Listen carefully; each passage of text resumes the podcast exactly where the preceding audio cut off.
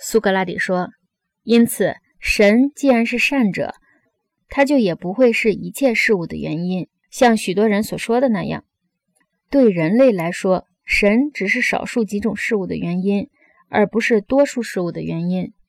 我们人世上好的事物比坏的事物少得多，而好事物的原因只能是神。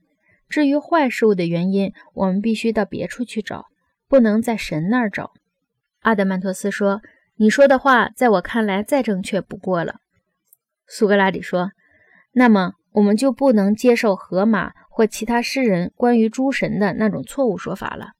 例如，荷马在下面的诗里说：“宙斯大堂上并立两铜壶，壶中盛命运，凶吉各悬殊。宙斯混凶吉，随意赐凡夫。当宙斯把混合的命运赐给哪个人，那个人就时而遭灾难，时而得幸福。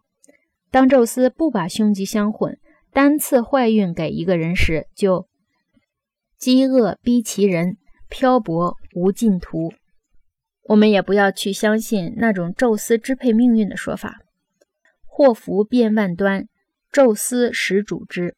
如果有人说潘德罗斯背叛誓言，破坏停战，是由于雅典娜和宙斯的怂恿，我绝不能同意。我们也不能同意诸神之间的争执和分裂是由于宙斯和泰米斯作怒的说法。我们也不能让年轻人听到像埃斯库勒斯所说的“天地毁巨世，降灾群盲间”。如果诗人们描写尼阿破的悲痛，埃斯库勒斯曾用抑扬格诗描写过，或者描写佩洛匹达的故事、特洛伊战争的事迹以及别的传说。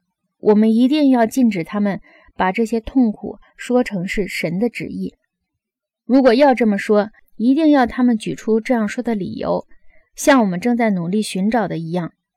他们应该宣称神做了一件合乎正义的好事儿，使那些人从惩罚中得到益处。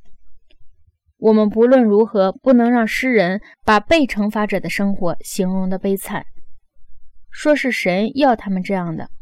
但是我们可以让诗人这样说：坏人日子难过，因为他们该受惩罚。神是为了要他们好才惩罚他们的。即使有人说神虽然本身是善的，可是却产生了恶。对于这种谎言，必须迎头痛击。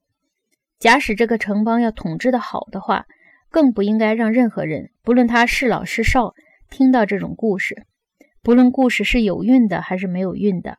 讲这种话是毒神的，对我们有害的，并且理论上是自相矛盾的。阿德曼托斯说：“我跟你一道投票赞成这条法律，我很喜欢它。”苏格拉底说：“很好，这将成为我们关于诸神的法律之一，若干标准之一。故事要在这个标准下说，诗要在这个标准下写。神是善的原因，而不是一切事物的原因。”阿德曼托斯说：“这样说算是说到家了。”